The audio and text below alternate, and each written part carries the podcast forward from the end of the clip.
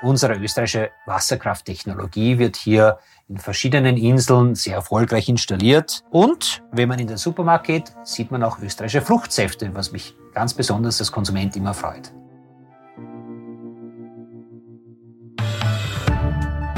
Ja, auch auf der anderen Seite der Welt mischen österreichische Unternehmen den Markt auf und das ist auch gut so.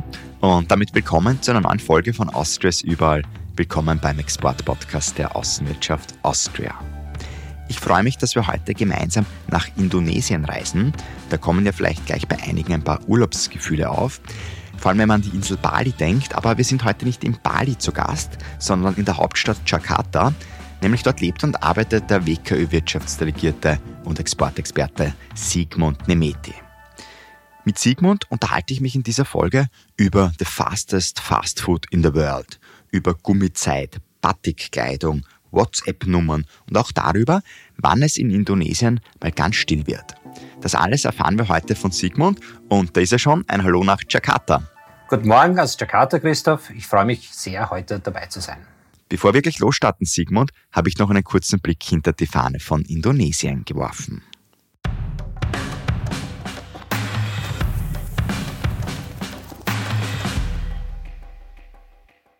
Hast du gewusst, dass Indonesien pro Jahr etwa 3000 Tonnen Froschschenkel nach Frankreich exportiert und uns das die Coronation gerne verschweigt? Bon Appetit.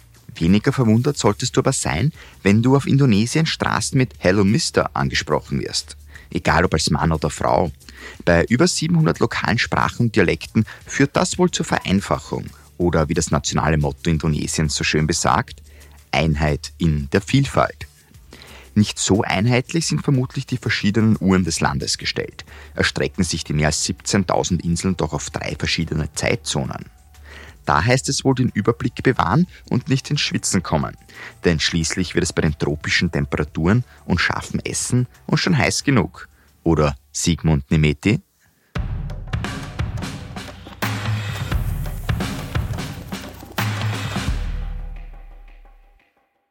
Lieber Sigmund, zuerst einmal vielen Dank, dass du für uns schwitzt heute. Nicht wegen dem Podcast, wobei eigentlich wiederum schon, weil ich habe dich gebeten, die Klimaanlage bei dir im Büro abzuschalten, damit die Soundqualität einfach eine bessere ist. Und ja, jetzt wird es vermutlich etwas heiß, weil sind doch ganz tropische Temperaturen bei euch immer, oder? Ja, warm ist es hier im Büro jetzt schon ohne Klimaanlage. Immerhin hat es ja draußen immer 30 Grad, es ist schwül, es ist, es ist tropisch. Und äh, insofern äh, ist es natürlich äh, äh, ungewohnt. Hier im Bürohaus hat man sonst immer die Klimaanlage. Aber es ist ja auch immer die Regenzeit so ein Thema. Äh, normalerweise ist ja die Regenzeit äh, von November bis Februar. Aber aufgrund des Klimawandels ist es auch jetzt regnerisch. Das heißt, es ist besonders feucht draußen im Moment. Du hast jetzt den Klimawandel angesprochen. Und der Klimawandel hat ja auch was anderes, kann man sagen, mit Indonesien gemacht oder vielleicht auch die Menschen, nämlich die Hauptstadt Jakarta, ja, die versinkt im Meer, kann man sagen. Wie gehen denn die Indonesier damit um eigentlich? Naja, Jakarta ist, ist eine riesengroße Stadt. Es ist der zweitgrößte Ballungsraum der Welt mit 33 Millionen Einwohnern. Und es ist auch die Stadt des ewigen Staus. Aber aufgrund von verschiedenen Gegebenheiten, also es wurde das Grundwasser zu stark abgesaugt, es wurde zu viel gebaut, äh, ist es so, dass die Stadt eben zu viele Probleme hat, also Umweltprobleme unter anderem. Und deswegen äh, wurde beschlossen, eine neue Hauptstadt zu bauen. Diese neue Hauptstadt soll ganz woanders sein, auf der Insel Borneo, also Kalimantan auf Indonesisch, mitten im Land, weg von der Hauptinsel Java. Und hier soll eine Modellstadt entstehen, eine Smart City, die alle Stücke einer modernen Metropole hat, äh, die halt Jakarta aufgrund äh, der Verbauung nicht bieten kann. Ja, da sieht man ganz gut, was der Mensch alles anrichten kann. Aber nicht nur der Mensch, sondern auch die Natur natürlich oder der Mensch mit der Natur gemeinsam, nämlich Naturkatastrophen. Und die passieren ja in dieser Region der Erde schon sehr oft leider. Auch auf den Philippinen, wo wir schon bei Christina Stieber waren. Und Christina Stieber hat gemeint, die Filipinos haben so eine Einstellung, komme was wolle, wir werden das schon überleben, wir werden das überstehen. Haben die Indonesierinnen und Indonesier die gleiche Einstellung? Ich würde sagen, durchaus. Also Naturereignisse gibt es immer und gab es immer auf Indonesien. Äh, Indonesien äh, liegt ja in einem, in einem Bereich, wo es Vulkane gibt, Erdbeben, es gibt äh, Überflutungen aufgrund der Regenzeit. Äh, jetzt erst vor kurzem ist der Mount Semeru auf Java, in Ostjava ausgebrochen und, äh, und das Lava fließt hinunter ins Tal. Auch Erdbeben gibt es immer wieder und auch ich habe schon drei selber erlebt hier in Jakarta. Ja, ich würde sagen, man ist hier gelassen, man nimmt es gelassen, man weiß, dass man was dagegen tun muss und äh, man managt es, wenn es dann eintritt. Du hast jetzt schon einige verschiedene Städte und Inseln angesprochen. Und bevor ich auf akustische Geschäftsreise gehe, mache ich auch immer einen Blick auf die Landkarte und schaue mir eigentlich das Land einmal an. Und jetzt ist Indonesien nicht wirklich unbekannt, aber ich war doch schon sehr überrascht, wie groß eigentlich dieses Land ist. Unterschätzt man das manchmal? Das Land ist enorm groß. Äh, es ist das viertgrößte Land der Welt, wenn man die Bevölkerung hernimmt. 275 Millionen Einwohner wohnen hier in Indonesien. Äh, und äh, Indonesien, wenn man es geschichtlich betrachtet, sind die ehemaligen Gewürzinseln. Das heißt, es hat immer schon eine Attraktion gehabt für Händler. Wenn man von Westen nach Osten fliegt, diesen Flug gibt es nicht wirklich, aber wenn man es tun würde, wären es sieben Flugstunden. Äh, und man fliegt da über über 17.000 Inseln. Die sind auch nicht alle bewohnt, aber es sind schon enorm viele Inseln. Die Hauptinsel Indonesiens ist auch bekannt. Man hat sicher schon von Java gehört, aber mehr vielleicht nicht. Java ist gar nicht so groß. Java ist eigentlich nur etwas größer als Österreich und die Schweiz zusammen, hat genauso hohe Berge in der Mitte, in dem Fall sind es Vulkane, und hat 150 Millionen Einwohner. Es ist die bevölkerungsreichste Insel der Welt. Auch das ist eigentlich eher unbekannt. Jetzt habe ich leicht schmunzeln müssen, wie du gesagt hast, ist gar nicht so groß, nur Österreich und Schweiz zusammen. Also ja, doch groß dann wiederum. Ja, ja. Aber es ist, es ist eine wichtige Insel und es ist die wichtigste, wirtschaftlich wichtigste Insel Indonesiens. Du hast vor 20 Jahren ja auch schon in Indonesien gelebt und gearbeitet. Wenn du jetzt das Indonesien von damals mit dem Indonesien von heute vergleichst, ja, was hat sich denn am meisten geändert oder was hat dich am meisten überrascht? Naja, die Infrastruktur ist schon eine andere. Äh, es ist natürlich der Verkehr mehr geworden, aber es gibt auch eine U-Bahn. Äh, man baut gerade eine U-Bahn, also einen sogenannten LRT. Die Bahn ist ausgebaut worden. Äh, es ist auch elektronischer geworden. Früher hat man am Straßenrand ein Taxi angehalten. Mittlerweile kann man das Taxi per App bestellen. Ja, es gibt auch Plätze, wo man früher im Bar zahlen musste und jetzt ist alles elektronisch. Also es ist schon sehr viel moderner geworden, das Leben hier. Würdest du sagen, ist das Leben auch sicherer geworden oder ist es gar unsicherer geworden oder wie sicher ist man generell eigentlich ähm, in Indonesien unterwegs? Na, Indonesien ist ein sehr sicheres Land. Also grundsätzlich ist die Kriminalität, äh, zumindest so wie ich es empfinde, sehr gering ganz besonders wenn man es äh, zu anderen Erdteilen vergleicht. Äh, man kann sich eigentlich in Jakarta immer und überall gut bewegen und äh, jeder ist freundlich und hilfsbereit. Also ich habe mich eigentlich immer sehr wohl gefühlt. Also auch wenn man als Tourist hinkommt, muss man sich in Indonesien nicht wirklich unsicher fühlen. Gibt es aber trotzdem so Bereiche, wo du sagst, da sollte man eher aufpassen oder gibt es das gar nicht so? Naja, also ich würde mal sagen, so wie in jeder größeren Stadt und in jedem touristischen Zentrum gibt es wahrscheinlich Flecken, äh, wo man ein bisschen mehr aufpassen sollte, aber grundsätzlich wird einem selten bis äh, nie etwas passieren. Jetzt hängen Sicherheit und Armut ja oft zusammen. Wie würdest du denn sagen, ist diese Schere zwischen Arm und Reich in Indonesien? Diese Schere, die ist schon recht groß hier. Armut und Reichtum leben in vielen Orten nebeneinander. Das, was vielleicht in, zum Beispiel in Jakarta etwas anders ist als anderswo, ist, dass es die, die Hochhäuser gibt mit den luxuriösen Wohnungen und gleich daneben gibt es die kleinen Häuschen, äh, wo eine ganz andere Bevölkerungsschicht neben, nebeneinander wohnt. Und äh, das ist etwas, das habe ich eigentlich außer in Indonesien noch nicht so gesehen woanders. Ich möchte mit dir jetzt über die Indonesierin, über den Indonesier sprechen und dich mal fragen, wie würdest du denn die vom Charakter her beschreiben? Was sind das denn für Typinnen und Typen? Also Indonesierinnen und Indonesier sind immer freundlich. Sie sind ein sehr freundliches Volk und das merkt man. Das, äh, das zieht auch sehr viele Personen aus dem Ausland nach Indonesien an. Aber man kann auch sagen, Indonesien ist ja, wie ich gesagt habe, ein großes Land. 17.000 Inseln, Hauptinsel Java, andere sehr große Inseln, so wie Sumatra, Kalimantan, also Borneo oder auch Sulawesi, ehemals Celebes. Äh, auf diesen verschiedenen Inseln wohnen ganz verschiedene Personen, ganz verschiedene Völker und deren äh, Mentalität ist auch ganz anders. Äh, ein kleines Beispiel, auf der Insel Java sind die Menschen sehr indirekt. Harmonie ist das Allerwichtigste für Javaner. Unangenehme Fragen, denen wird ausgewichen, weil die möchte man nicht mit Nein beantworten. Mit Ja kann man sie auch nicht beantworten. Und das, das, das macht es manchmal etwas schwierig zu verstehen, was die eigentliche Botschaft ist.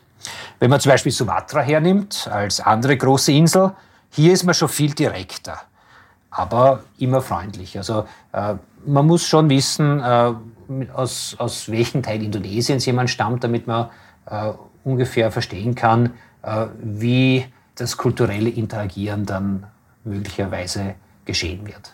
Wir sind jetzt eh schon bei der Geschäftskultur auch gelandet. Ähm, wenn wir da jetzt ein bisschen tiefer blicken in die indonesische Geschäftskultur, ja, wie bahnt sich da ein Kontakt eigentlich an? Was für eine Sprache wird dann gesprochen? Was sollte man da beachten, Sigmund? Äh, das Erste, was mir immer aufgefallen ist, ist, die erste Frage ist immer die WhatsApp-Nummer. Äh, ohne eine WhatsApp-Nummer geht es schwierig weiter. Daher wird man auch gefragt. Äh, als ich am Anfang nach Indonesien kam, so wie wahrscheinlich viele Österreicherinnen und Österreicher, habe ich meine WhatsApp-Nummer eher als was Privates betrachtet und war zurückhaltend. Ja, nach spätestens zwei Wochen war die Zurückhaltung weg und wo ich es als sinnvoll erachtet habe, habe ich auch meine WhatsApp-Nummer gerne gegeben. Und es werden auch viele Informationen, also viele, vor allem auch Terminwünsche oder kleine Sachen per WhatsApp besprochen. Äh, Smalltalk vor einem eigentlichen Geschäftsgespräch ist das um und auf. Es ist sehr wichtig. Äh, man kommt nicht direkt zum Punkt, sondern ganz im Gegenteil, man spricht über Verschiedenes. Indonesier sind ja sehr neugierig, sie fragen über die Familie, sie fragen vielleicht auch, wie einem das Land gefällt. Und insofern äh, ist das natürlich sozusagen ein, ein, ein, Aufwärmer, bevor man dann mit dem eigentlichen Gespräch äh, zum Geschäftsfall anfängt. Äh, das, was auch vielleicht ganz interessant ist, äh, wenn man Indonesier näher kennenlernt, ist, dass sie sehr gerne reisen, äh, wahrscheinlich schon das Ausland gesehen haben, etwas über das Ausland sagen können, durchaus möglicherweise sogar schon in Wien, in Salzburg bei der Sound of Music Tour waren und etwas darüber sagen können. Die ist oft bekannt im Ausland. ja, ja, aber auch hier in Indonesien. Und irgendwann äh, kommt dann, selbst wenn eine Indonesierin, oder eine Indonesierin oder ein Indonesier im Ausland ist, kommt dann der Ruf der Familie und der Ruf der Familie heißt, komm bitte nach Hause, deine Eltern werden alt und äh, du musst dich hier äh, um Familienangelegenheiten kümmern. Und diesem Ruf wird in den meisten Fällen auch nachgegangen. Das heißt, selbst Indonesierinnen und Indonesier, die lange im Ausland waren, kommen irgendwann wieder nach Hause und lassen sich hier nieder. Äh, ja, sonst ist natürlich die Sprache ein Thema.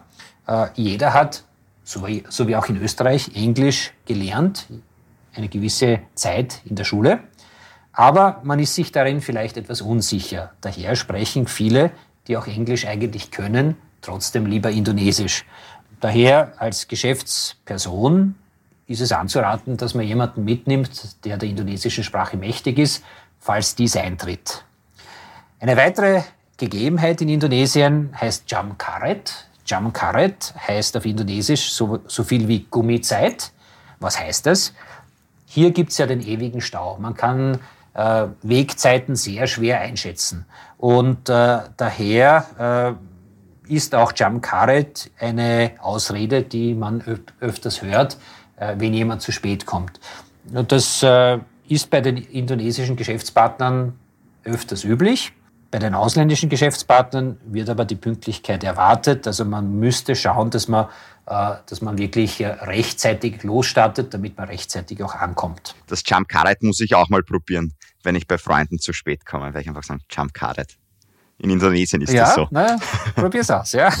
Das, das, ist, äh, das ist, wie gesagt, das ist äh, ein Teil des Lebens hier in, in Indonesien. Äh, was, was vielleicht auch noch ganz erwähnenswert ist, ist, dass man genau aus den Gründen, die ich vorher erwähnt habe, einen lokalen Partner, einen lokalen Vertreter braucht.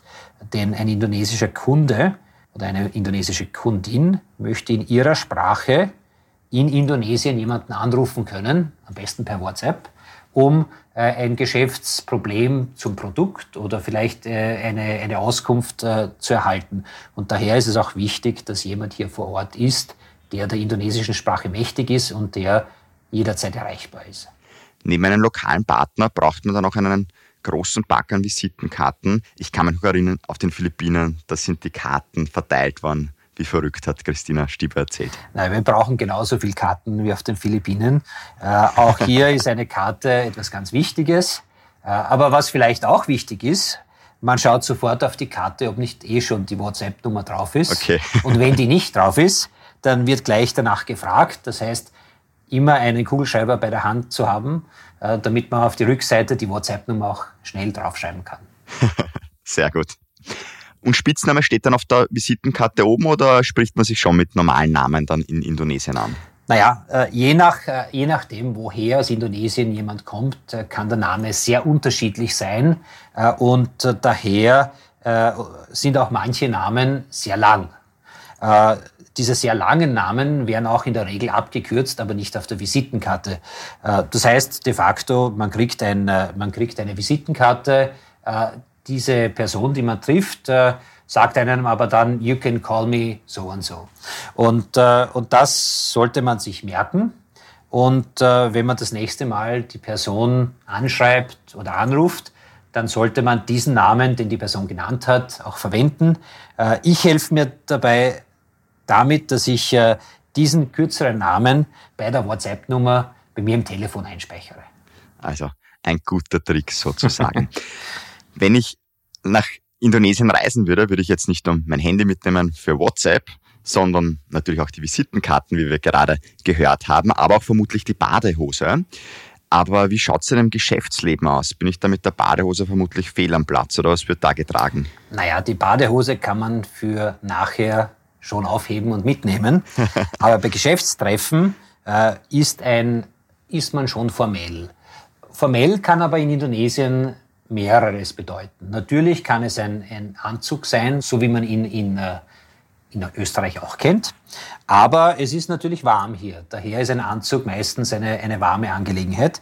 Und deswegen gibt es auch äh, eine zweite Möglichkeit, die in Indonesien einerseits äh, das Volkskostüm ist und andererseits auch wo es durchaus äh, geschätzt wird, wenn man als ausländische Geschäftsperson das trägt. Und das heißt Batik. Was ist Batik? Batik sind äh, Stoffe, die zu einem Hemd zusammengenäht werden oder kann auch zu einem Kostüm zusammengenäht werden für Damen. Äh, dieses Hemd oder dieser Stoff wird bedruckt, wird bemalt, hat verschiedene Muster, äh, sehr einerseits natürlich von wo er herkommt und andererseits auch vom Material her das kann etwas günstigeres sein, so wie Baumwolle, aber es kann auch ein sehr hochwertiges Seidenprodukt sein. Äh, und äh, diese Batik-Bekleidung, äh, meistens langärmelige Batikhemden, die kann man als Geschäftsperson bei verschiedenen Anlässen bis zu einem sehr offiziellen Empfang tragen. Und von der indonesischen Seite wird es auch sehr geschätzt. Ich hatte schon ein paar Geschäftstreffen, wo die indonesische Seite bei einem sehr, sehr formellen Anlass mich ersucht hat, Batik zu tragen, weil sie das äh, sehr schätzen würden, wenn ich das tun würde. Und das habe ich natürlich auch sehr gerne gemacht. Diese Batikhemden schauen auch sehr schön aus. Das heißt, du hast in deinem Kleiderschrank auch schon das ein oder andere Stück an Batikhemden. Habe ich auch, aus verschiedenen Teilen Indonesiens. Äh, und, äh, und die sind alle sehr, sehr schön. Wir sehen es jetzt leider nicht, aber wir werden es uns vorstellen. Eine Frage, die auch sehr oft kommt, ähm, haben wir auch im Vorfeld bekommen. Welche Rolle spielt denn eigentlich Essen im indonesischen Geschäftsalltag. Weil die Kulturen sind ja doch dafür bekannt, sehr gutes Essen zu haben, teilweise auch sehr scharf. Wie ist das in Indonesien? Wird da auch sehr gerne gegessen, nehme ich an. Also die Indonesierinnen und Indonesier, die lieben das Essen. Man trifft sich auch geschäftlich oft zum Essen. Ähm, Indonesier sind aber auch sehr offen für andere Küchen und neben der sehr vielfältigen indonesischen Küche äh, probiert man auch gerne alles aus. Äh, Sofern es den kulturellen und religiösen Werten nicht widerspricht, ist man da sehr offen, auch ein, ein Kalbschnitzel zu probieren oder auch andere Speisen, die eigentlich nicht in der indonesischen Küche vorkommen. Aber wie du gesagt hast, die indonesische Küche ist sehr vielfältig und je nach Insel schmeckt es auch ganz anders. Hast du eine Lieblingsspeise schon? Ich habe eine Lieblingsspeise. Das ist die, die Speise heißt Rendang. Rendang äh, ist eine Speise aus Sumatra, ist sehr scharf und würzig und würde der indonesischen Version des Gulaschs entsprechen. Nur von der Würzigkeit her ist es eine ganz andere Kategorie. Ich verstehe das, glaube ich, sofort. aber, aber im Grunde genommen äh, gibt es auf den verschiedenen Inseln natürlich verschiedene ähm, Geschmacksrichtungen. Das Javanische ist, ist eher im süßlichen Bereich. Und auf Sumatra gibt es das sogenannte Padang-Essen. Als ich das erste Mal nach Indonesien kam, hat man mir gesagt, This is the fastest fast food in the world. Man dachte, was heißt denn das genau? Und dann kam ich zu seinem Padang-Restaurant und da setzt man sich einfach hin. Es gibt keine Speisekarte, man sagt auch nichts, sondern auf einmal kommen Kellner mit Tabletts mit lauter kleinen runden Tellern. In jedem kleinen Teller ist eine andere Speise und man, man bekommt auch Reis. Und je nachdem, wie viele und welche Teller man isst, bezahlt man dann die Rechnung. Die Teller, die man nicht anrührt, die werden dann auch nicht verrechnet. Also eigentlich wirkliches Fast Food. Klingt sehr spannend. Muss man eigentlich unbedingt mal ausprobieren. Weil du auch Religion vorher angesprochen hast, kurz schon. Was für eine Rolle spielt das eigentlich im Geschäftsalltag? Sollte man da auch einiges beachten oder gar nicht so? Naja, Indonesierinnen und Indonesier sind sehr religiöse Menschen. Das heißt, äh, der Glauben spielt für sie eine große Rolle. Auch die Toleranz ist wichtig und die ist auch gegeben in Indonesien. Die größte Glaubensgruppe in Indonesien äh, ist der Islam, äh, aber es gibt auch Christen, Hindus, zum Beispiel auf Bali, Buddhisten. Äh, was sollte man tun? Man sollte natürlich die Feiertage achten, zum Beispiel Geschäftsreisen während des Ramadan oder der Eid-Feiertage sollten eher vermieden werden. Es gibt ja für die, für die Moslems das Freitagsgebet. Daher sollte man schauen, dass man vielleicht eher nicht Geschäftstermine auf Freitage legt. Äh, aber auch äh, zum Beispiel auf Bali gibt es den Feiertag Nyepi. Das ist der Tag der Stille. Und äh, der Tag der Stille heißt das, heißt so, weil es auch so ist. Da ist es ganz still und da sollte man Geschäftstreffen einfach nicht halten, sondern so wie die Bevölkerung auf Bali an dem Tag sich verhält, sich auch verhalten, nämlich ruhig und still und, äh, und den Feiertag achtend. Apropos Bali, wenn man Bali hört, bekommt man ja meistens so gleich ja Urlaubsgefühle. Bali ist wahrscheinlich ja der Tourismus-Hotspot in Indonesien und wahrscheinlich ja die meisten Einnahmen vom Tourismus kommen aus Bali natürlich. Ja, also Bali ist ja weltbekannt und äh, jeder kennt Bali. Es weiß zwar vielleicht nicht jeder, dass Bali in Indonesien ist, aber jeder hat irgendwie schon einmal von Bali gehört. Bali hat die letzten zwei Jahre, so wie viele Tourismusorte, natürlich sehr stark unter, den, unter, unter Covid gelitten. Äh, jetzt äh, kommt der Tourismus zurück und Bali lebt wieder auf. Aber Bali ist nur ein kleiner Teil von Indonesiens. Und die indonesische Regierung möchte das natürlich ändern. Sie möchte, dass die, die Touristinnen und Touristen nicht nur nach Bali reisen, sondern ins ganze Land. Und da gibt's eben jetzt äh, elf Tourismusprojekte, die ausgebaut werden, äh, in verschiedenen Teilen des Landes, von Sumatra bis auf die Molukken, von kulturellen Einrichtungen bis zum Taucherparadies, damit äh, sehr viel mehr Angebot international da ist für die Touristen, also bekanntes Angebot. Das Angebot war ja bis jetzt auch schon da, nur nicht so bekannt. Und äh, das möchte die indonesische Regierung jetzt ändern. Jetzt sind wir eh schon gemeinsam beim Markt angekommen und neben dem Tourismus, ähm, was sind denn dann noch so große Bereiche ähm, am indonesischen Markt? Oder wie gestaltet sich der indonesische Markt? Naja, der indonesische Markt ist ein sehr großer Inlandsmarkt. Äh, es gibt äh, sehr viel Bedarf an Infrastruktur, äh, es gibt sehr viel Bedarf an verschiedenen Produkten und äh, es werden im Land Straßen ausgebaut, zum Beispiel die Trans-Java Highway und die Trans-Sumatra Highway werden gebaut. Das sind Autobahnen, die diese zwei Inseln äh, von einem Spitzel bis zum anderen äh, durchqueren. Teilweise schon gebaut, teilweise noch im Bau. Es werden neue Hochgeschwindigkeitseisenbahnen gebaut, vor allem auf Java. Äh, es wird aber auch eine U-Bahn gebaut und erweitert in Jakarta, wie ich schon erwähnt habe. Äh, Und äh, die neue Hauptstadt Nusantara, die ja vorher erwähnt wurde, die steht ja noch nicht. Und da wird einiges an Infrastruktur passieren.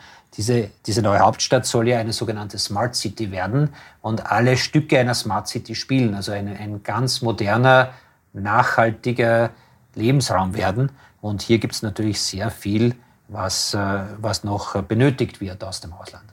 Bevor ich dich jetzt frage, wo Austria überall in Indonesien ist, ähm, möchte ich dich fragen, wie oft wird Austria mit Australia denn dort verwechselt? Naja. Oder was tust du, damit klar ist, dass es sich um Austria handelt? Naja, das ist natürlich äh, berechtigt. Äh, Australien ist sehr viel näher an Indonesien als Österreich und entsprechend denkt man als Indonesier als erstes immer an Australien. Und Australia oder, oder Australi das kennen natürlich viele Indonesier und Indonesierinnen auch aus dem Fernsehen. Österreich, ja, das klingt ja so ähnlich, aber es gibt eine, einen kleinen Trick, den ich verwende, äh, der immer hilft, nämlich äh, äh, wenn man über Austria redet, äh, dass, dass man das I besonders lang betont, nämlich zu sagen Austria. Und mit Austria ist man sofort als Indonesier in Europa und weiß, dass man von Österreich redet und nicht von Australien. Aber wenn das nicht hilft, gibt es noch die zweite Möglichkeit. Äh, als Wiener kann ich das auch so sagen. Äh, da gibt äh, Wiener oder Wien heißt ja auf Indonesisch Wiener, auch mit W geschrieben. Und wenn man dann noch Kota Wiener, also die Stadt Wiener sagt oder Salzburg, dann, dann wissen die Indonesier sofort, okay, das ist Mitteleuropa, dieses Land, von dem haben wir schon gehört. Da ist dann gleich ein Bezug da sozusagen. Wo sind wir jetzt denn überall? In Indonesien. Austria ist überall. Ich nehme an, sicher auch in Indonesien wo. Ja, Österreich ist in Indonesien schon sehr lange vertreten.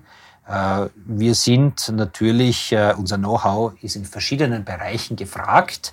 Es gibt äh, einige Projekte im Bereich Krankenhausbau.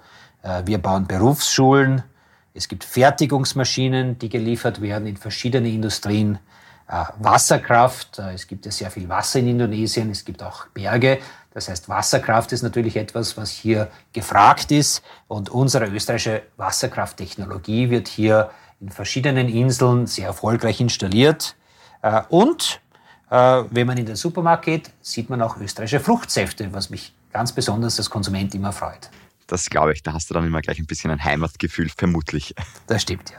Wenn wir jetzt auch so ein bisschen in die Zukunft noch blicken, du hast jetzt eh schon einige Projekte angesprochen, Infrastruktur, die neue Hauptstadt, Wasserkraft. Wo wird sich denn der Markt hin entwickeln in Indonesien? Naja, also auf jeden Fall diese, diese Bereiche, die werden weiter ganz wichtig sein, nämlich Gesundheitseinrichtungen, Ausbildungsstätten, äh, aber auch äh, das Thema Smart City, nicht nur in der neuen Hauptstadt Nusantara, sondern in all diesen großen äh, Metropolen äh, wird, es, äh, hat, wird es Bedarf geben an smarteren Lösungen und daneben natürlich auch Umwelttechnik. Indonesien hat hat noch einiges an Nachholbedarf im Bereich Umwelttechnik. Der große Bevölkerungsdruck hat natürlich auch seine Auswirkungen.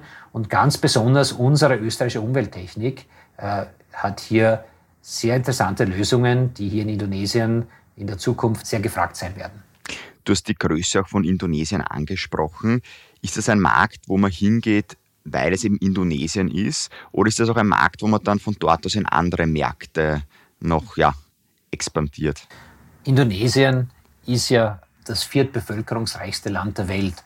Äh, und als solches ist es, äh, ist es ein Land, welches, wo der Inlandsmarkt sehr dominierend schon ist. Das heißt, wenn man als österreichisches Unternehmen nach Indonesien kommt, dann ist natürlich der indonesische Markt äh, einer der Hauptfoki.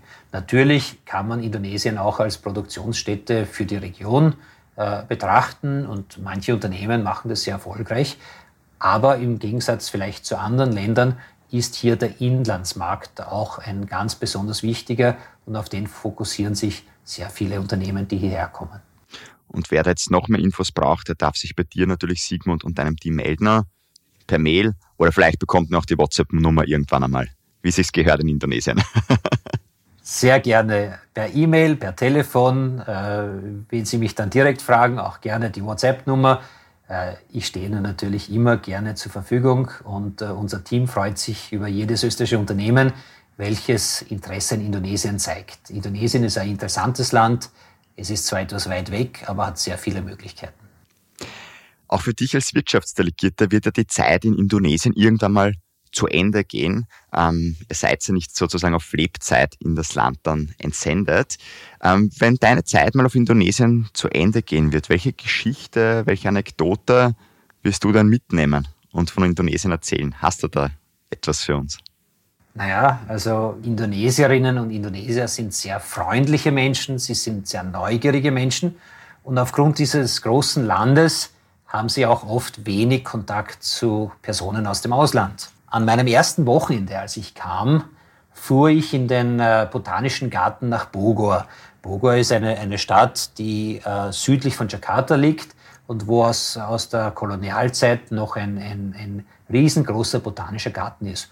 Und ich äh, spazierte durch diesen Garten, ganz fremd in Indonesien, nichts kennend. Und äh, eine Familie hat gerade ein zu dieser Zeit ein, ein Gruppenfoto gemacht und, äh, und eine junge Frau hat eine, eine relativ große Gruppe an Familienmitgliedern fotografiert. Und da sah sie mich und hat gesagt, Hello, Mr. Foto. Und ich habe natürlich verstanden, so wie man es wahrscheinlich in Österreich verstehen würde, äh, dass, äh, dass sie sich gern dazustellen möchte und ich das Foto machen soll. Und ich ging zum Fotoapparat und wollte diesen nehmen, damit sie sich äh, hinstellen kann. Daraufhin sagte sie zu mir, nein, nein, ich soll mich äh, dazustellen, Sie wollen mich auf dem Gruppenfoto der Familie haben. Hier beim, beim Familienausflug nach Bogor in den Botanischen Garten. Und äh, das war natürlich äh, ein, ein, ein, ein, ein sehr schöner Einstieg der Freundlichkeit der Menschen hier in Indonesien. Und an das erinnere ich mich immer. Das glaube ich dir. Eine sehr schöne Anekdote zum Schluss.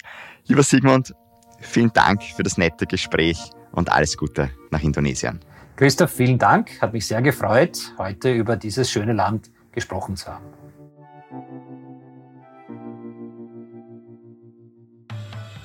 Ja, unsere Reise nach Indonesien ist somit zu Ende gegangen. Hoffentlich aber noch nicht ein Sommerurlaub. Der steht ja vielleicht noch vor der Tür. Und egal, ob du jetzt arbeitest oder am Strand liegst oder vielleicht sogar beides verbindest, unsere nächste gemeinsame Reise, die geht jedenfalls nach Lettland und da würde ich mich sehr freuen, wenn du wieder mit dabei bist. Und nach Lettland, da kommt Spanien und Kolumbien, also auch wieder zwei heiße Länder. Wenn du noch Freundinnen oder Freunde hast, die gerne dabei sein möchten beim Podcast bei unserer Reise, dann erzähl ihnen von Austrias überall. Ich würde mich sehr freuen, wenn wir noch mehr in unserer Podcast-Maschine werden würden und eine gute Bewertung oder ein Kommentar in Apple Podcasts, Spotify oder wo auch immer du den Podcast hörst. Der hilft uns natürlich auch stark weiter. Ich wünsche dir jetzt noch schöne Tage, freue mich, wenn wir uns beide wieder hören.